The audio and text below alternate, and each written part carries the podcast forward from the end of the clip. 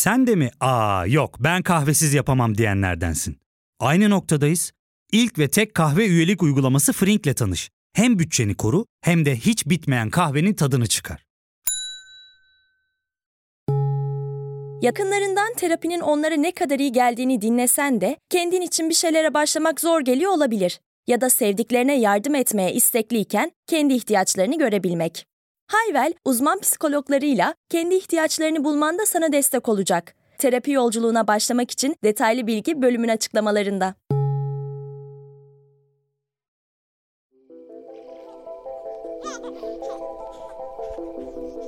Bir bebeğin ilk adımları.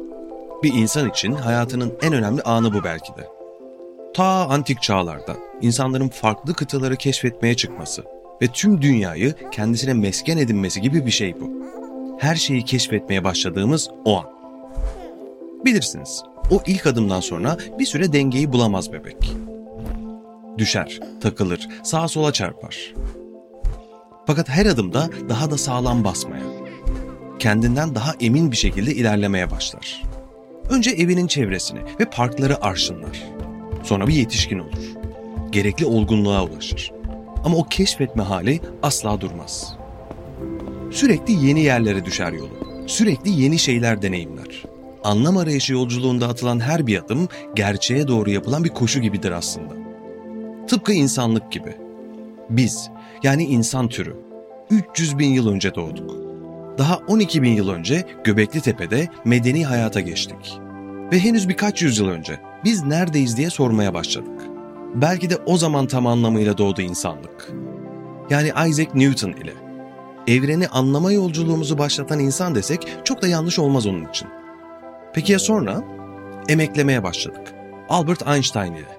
Ondan önceki bilim insanlarının da katkılarıyla zirve yaptı keşfetme arzumuz. Einstein de bunun müsebbibi. Fakat bu da yetmedi elbette bize. Sağa sola çarpsak da yol almaya devam ettik. Bu ne? Bu neden böyle diye sormaya başladık. Ama bunlar da yetmedi biz insanlığa. Daha çok şey öğrenmem lazım dedik. Max Planck, Niels Bohr, Heisenberg, Schrödinger ve başka bir sürü bilim insanı el ele verdiler ve emekleyen insanlığı bir anda ayağa kaldırdılar. Neyle? Kuantum fiziğiyle. 300 bin yıldır üzerinde durduğumuz şu dünyadaki ilk adımlarımızı attık böylece. Çok heyecanlıydık ve bir o kadar da korkmuştuk. Keşfetmeye kalktığımız bu dünya çok karmaşık, çok sıra dışı, çok başkaydı. Ama ayağa kalkmıştık bir kere. Bir daha geri dönüşü yoktu. Kimileri bak manyak olursun, uğraşma dedi hatta. Ama vazgeçmedik. Bu yoldan dönüş yoktu bizim için. Tam olarak anlayamadığımız kuantum mekaniğinin anladığımız kısmıyla belki de sadece yüzde biriyle önce lazeri sonra da insanlık tarihinin en önemli buluşlarından biri olan transistörleri icat ettik. Transistörleri bulduktan sonra ise işler tamamen değişti. Öyle hızlı öğrendik ki yürümeyi. Hatta bırakın yürümeyi bildiğin koşmaya başladık. Bilgisayarlar, çok daha küçük bilgisayarlar, cep telefonları, yapay zeka, makine öğrenmesi, arttırılmış gerçeklik derken kuantum bilgisayarlarına kadar vardı bu koşu insanlığı çok kısa sürede farklı gezegenlerde yaşayabilir miyiz acaba sorusuna getiren, yıldızlar arası yolculuklara cesaret edecek seviyeye ulaştıran olaylardı bunlar. Hepsi, evet hepsi kuantum fiziği sayesinde. Ama daha gidecek çok ama çok yolumuz var. Gelecek olasılıkları düşününce tüm bu gelişmeler bir bebeğin ilk kelimelerinin mırıldanması gibi sadece. Gelecek olasılıkları ilerleyen bölümlerde bol bol konuşacağız zaten. Ama biz şimdi kuantum yolculuğumuza kaldığımız yerden devam edelim. Bu öngörülemez evrende neler yaşandığını birlikte görelim.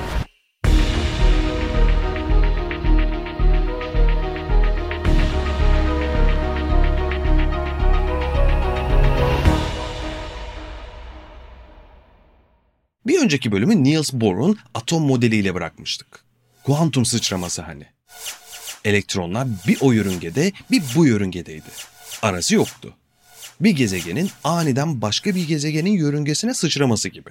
Şayet hiçbir şey tesadüf değildeki yolculuğumuza bu bölümle dahil olduysanız şu anda 4 bölümlük bir kuantum serisinin ikinci bölümünde olduğunuzu hatırlatayım hemen. Hiçbir şey tesadüf değil de attığımız kancaları birbirine bağladığımız uzun bir kuantum tarihi serisi yapıyoruz. Siz de önceki bölümü dilerseniz şimdi, dilerseniz hemen bu bölümden sonra dinleyebilirsiniz. Tabi sonrasında doyamazsanız ki bence daha fazlasını duymak isteyeceksiniz, daha önce konuştuğumuz konulara da bir kulak verin. Mutlaka hoşunuza gidecek bir şey bulacaksınız. Neyse, ben konumuza döneyim.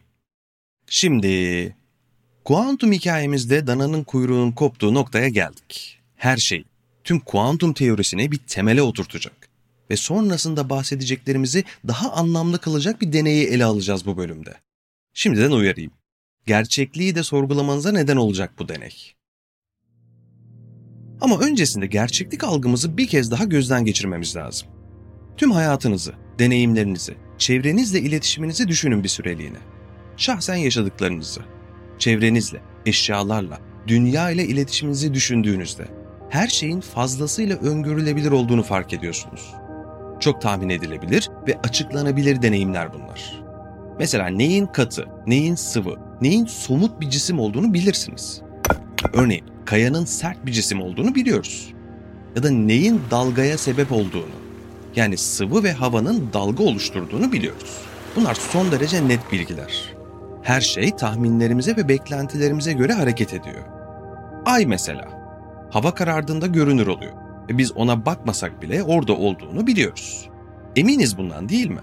İşte kuantum evreninde, atom altı parçacıkların dünyasında o iş öyle değil arkadaşlar. Bakmadığınız zaman ayın orada olduğunu bilebilmeniz mümkün değil. Bu arada bu benzetme de Albert Einstein'a ait. Kuantum fiziğindeki belirsizlik olgusunu duyduğunda aklına takılan, kuantum fiziğini anlamlandırma sürecinde yönelttiği en önemli sorulardan biriydi bu. Tam olarak şöyle söylemişti. Yani ben bakmadığımda ayın orada olmadığını mı söylemeye çalışıyorsunuz? Evet, tam olarak bunu söylemeye çalışıyorlardı. Burada bahsettiğimiz ise elbette ay değil. Biz atom altı parçacıklardan, elektronlardan, fotonlardan bahsediyoruz. Max Planck'ın devrimsel bulgusunu hatırlıyorsunuz. Bahsetmiştik bir önceki bölümde. Işığın dalga olarak değil, paketler halinde taşındığını söylemiş ve kuantum dünyasının kapılarını açmıştı. Ama tabii işler o kadar kolay olmayacaktı. Atom, elektron ve proton gibi parçacıkların resimlerini ya da tasvirlerini bir hatırlayın şimdi. Veya elektron dediğimizde gözünüzde canlanan şeyi. Bir çekirdeğin çevresinde dönen yuvarlak bir parça oluşuyor gözünüzün önünde değil mi? Fakat bu sadece bir canlandırma. Aslında atom, atomun çekirdeği, elektronlar. Hiç de öyle görünmüyorlar. Kaldı ki ölçmediğinizde, verilere bakmadığınızda orada var olduklarından emin olmak dahi mümkün değil. Maddeyi düşünmenizi istememin sebebi de bu.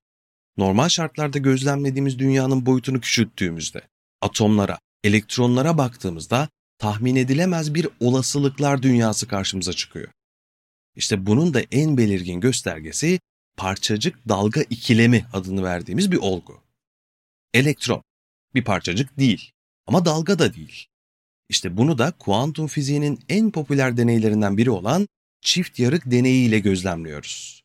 Şimdi çok karmaşık gibi görünen bu deneyi ve sonuçlarını örneklerle ve en basit haliyle açıklamaya çalışayım size. Sonuçları konuştuğumuzda artık hep beraber şaşırır, yok artık deriz. Önce bildiğimiz dünyadan örneklerle başlayalım. Elinizde bilyeler var diyelim. Karşınızda ise ortasında yarık olan bir tabela. Ve bu tabelanın arkasında da bilyelerin çarptığı bir tür levha olsun. Tek tek bilyeleri atalım bu yarıktan.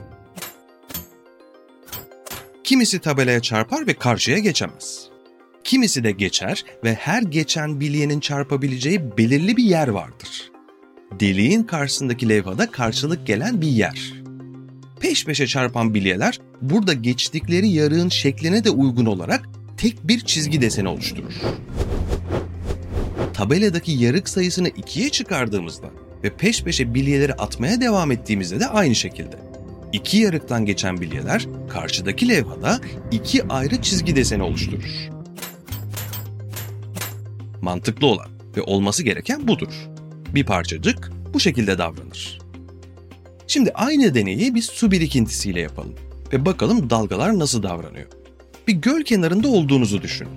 Suyun üzerine de bir yarık bulunan bir levha koyalım. ve bu levhanın ön kısmına bir taş atalım. Bu taşın çevresine bir dalga yayılacaktır haliyle. Bu yayılan dalgada bizim koyduğumuz tek yarık bulunan levhaya çarptığında bu yarıktan geçen dalga yine tek bir dalga şeklinde ilerlemeye devam eder. Yarık bulunan levhanın karşısına da bir tabela koyarsak, bu yarıktan geçen dalganın en güçlü olduğu yer ilk olarak bu tabelanın belirli bir noktasına çarpar ve tek bir çizgi deseni oluşturur. Tıpkı bilyelerin yaptığı gibi. Tamam, burada da beklenmedik bir şey yok. Bu gölün içine koyduğumuz tek bir yarık bulunan levhaya bir yarık daha açtığımızda bu iki yarıktan geçen tek bir dalga iki farklı dalgaya ayrılır. İşte bu iki dalgada ilerledikçe birbirleriyle kesişerek karşı levhaya ulaşır. Birbirine çarpa çarpa ilerleyen iki dalganın birden fazla güçlü noktası oluşur. Tek bir yerden çarpmaz karşı tabelaya. Bir tür çoklu çizgi deseni ortaya çıkar. Birbiriyle kesişen ve çarpıştıkça başka dalgalar oluşturan dalgaların bir sonucudur bu. Aslında burada da beklenmedik bir şey yok. Normalde gözlemleyebileceğimiz bir durum bu. Fakat gelin kuantum fiziği düğmesine basalım ve kuantum dünyasına adım atalım. Deneyimizi bir de bu dünyada uygulayalım. Şimdi ışığın foton dediğimiz paketler halinde taşındığını ve özünde bir parçacık olduğunu zaten söylemiştik. Fotonları bilyeler gibi düşünürsek ve bir foton tabancasının yardımıyla tek bir yarıktan gönderirsek sonuç karşı tarafta tek bir çizgi oluşuyor. Süper. Tahmin edilebilir bir sonuç çıkıyor ortaya. Karşı levhada bilyelerde gördüğümüz tek bir desen ortaya çıkıyor. Fotonlar da bilyeler gibi yani parçacık gibi davranıyor. Harika. Hiçbir sorun yok. Şimdi ikinci yarığı açalım. Sırf meraktan. Ama ondan da önce kısa bir mola verelim. Zira birazdan olacaklar bizi deliliğin dağlarının zirvesine çıkaracak. Ya fark ettin mi? Biz en çok kahveye para harcıyoruz. Yok abi, bundan sonra günde bir. Aa, sen Frink kullanmıyor musun? Nasıl yani? Yani kahvenden kısmına gerek yok. Frink'e üye olursan aylık sadece 1200 TL'ye istediğin çeşit kahveyi istediğin kadar içebilirsin. Günlük 40 TL'ye sınırsız kahve mi yani? Çok iyiymiş. Aynen. Hatta şu anda 200 TL'lik bir indirim kodu da var. E hadi hemen indirip üye ol da bu fırsatı kaçırma. Terapiye başlamak, içinden çıkamadığın döngüleri kırmak, bazı yanlış bulduğun kararlarını değiştirmek ve kendinle beraber daha huzurlu bir yaşam inşa etmek için atabileceğin en değerli adımlardan biri. Hayvel ile yoğun yaşam tempona uyum sağlayarak online terapi seanslarını takvimine göre ayarlayabilirsin. Bini aşkın uzmandan sana en uygun terapisti seçebilir, PodB10 koduyla indirimden yararlanabilirsin. Detaylı bilgi açıklamalardaki bağlantıda. Evet, kuantum evreninde tek yarıktan fırlattık fotonlarımızı. Ve böylece ışığın bir parçacık olduğunu kanıtladık gibi aslında, değil mi? Maalesef değil arkadaşlar. Mevzu bahis kuantum evreni ise işler tam da burada çığırından çıkıyor. Bildiğiniz bir beyin yakma seremonisi başlıyor bu noktada. O yüzden şimdi sıkı durun. Parçacık olduğunu bildiğimiz, hatta bunu kanıtladığımız fotonları iki yarık bulunan tabelaya fırlattığımızda beklediğimiz tıpkı bilyelerde olduğu gibi karşı levhada iki ayrı çizgi deseni oluşması.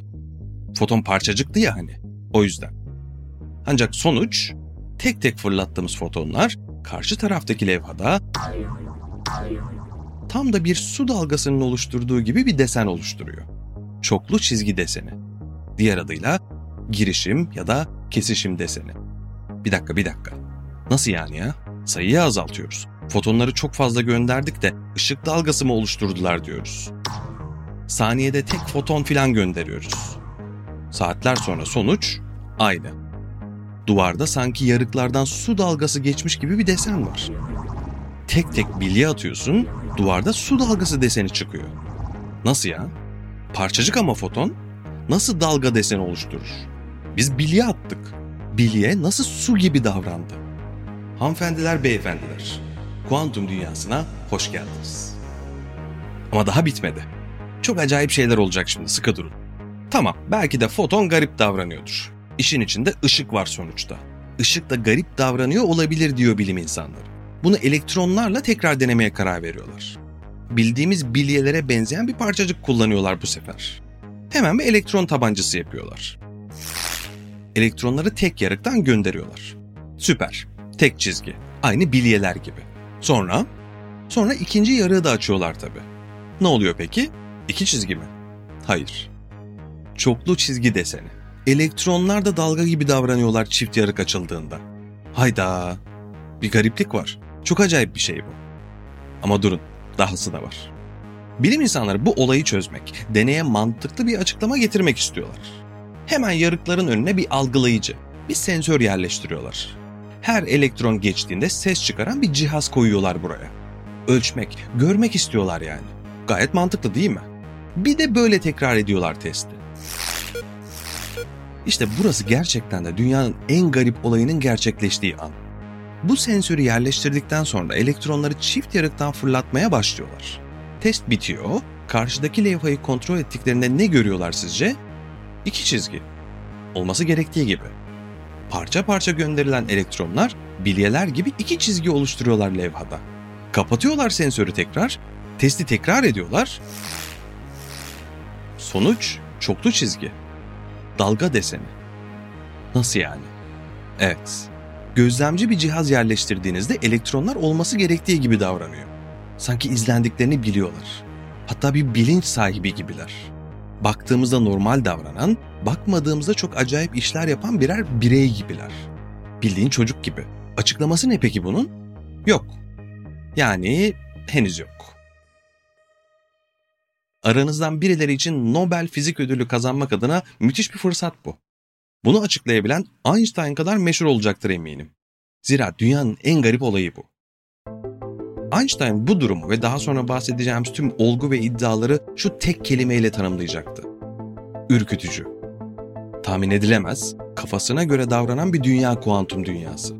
Ve bizi, yani tahmin edilebilir, sıradan dünyamızı, seni, beni, her şeyi oluşturan parçaların dünyası orası. Hiç de tahmin edilebilir bir yer değil üstelik. Kocaman bir olasılıklar dünyası yani. Göz alıcı ve bir o kadar da korkunç aslında. Ve öğrenecek, konuşacak daha çok şeyimiz var bu evrenle ilgili. Dedim ya en başta, daha yürümeyi yeni öğrenen bir bebekten farkı yok insanlığın. Anlamlandıramadığımız birçok şey var. Cevaplanmamış yığınla soruya sahibiz. Her cevap yeni bir soruyu da doğuruyor haliyle. Ve bu cevapları arayan insanlar, önce ben bulacağım diye yarışan, dünyanın belki de tek güzel savaşını veren insanlar. Bana kalırsa herkesin vermesi gereken bir savaş bu. Bir anlam arayışı savaşı. Nobel Fizik Ödülü kazanma fırsatınız var derken de çok ama çok ciddiydim. Bu hikaye bizim hikayemiz çünkü. Bu arayışın bir sorumlusu yok. Bana düşmez diye bir şey yok burada. Bahsettiğimiz hiçbir bilim insanından da farkımız yok. Yine Einstein'ın kendisi söylesin bize. Ben dahi değilim. Sadece doyumsuz bir merakım var demişti sevgili Albert. O nedenle tek yapmamız gereken merak etmek ve soru sormak. Cevaplar sizi bulacaktır. Ama hikaye burada bitmedi. Bir sonraki bölümde de şaşırmaya devam edeceğiz. Bir kediden bahsedeceğiz mesela. Daha dolanıklık ve ışınlanma var konuşacağımız şeyler arasında. Kısacası hikaye tüm hızıyla devam ediyor. Sonraki durakta görüşmek üzere.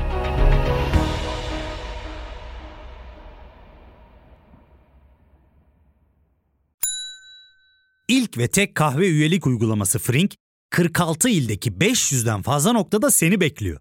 Açıklamadaki kodu girerek sana özel 200 TL'lik indirimden faydalanmayı unutma. Hadi sen de Frink üyeliğini başlat, kahven hiç bitmesin. Hem bugününe hem yarınına katacaklarıyla terapi yolculuğuna ve daha iyi hissetmeye bugün Hayvel ile başla. Açıklamadaki linkten Hayvel'i indir, ücretsiz tanışma görüşmelerinin ardından bütçene uygun seans paketini seç ve terapi yolculuğuna başla.